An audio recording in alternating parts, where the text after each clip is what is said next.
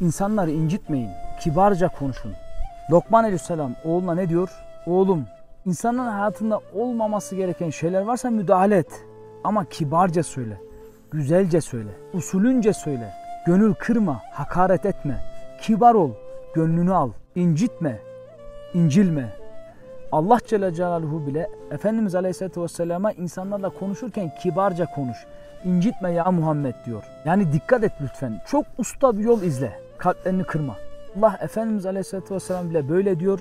Ve biz bazen maalesef kırıcı şekilde Müslüman olduğu halde ne kadar bağırıp çağırıp konuşuyoruz. Yani o konuşan kişi Firavun'dan daha kötü mi? Sen de haşa Hazreti Musa peygamberlerden daha iyisin de ona bağırıp çağırıyorsun, daha iyi biliyorsun haşa.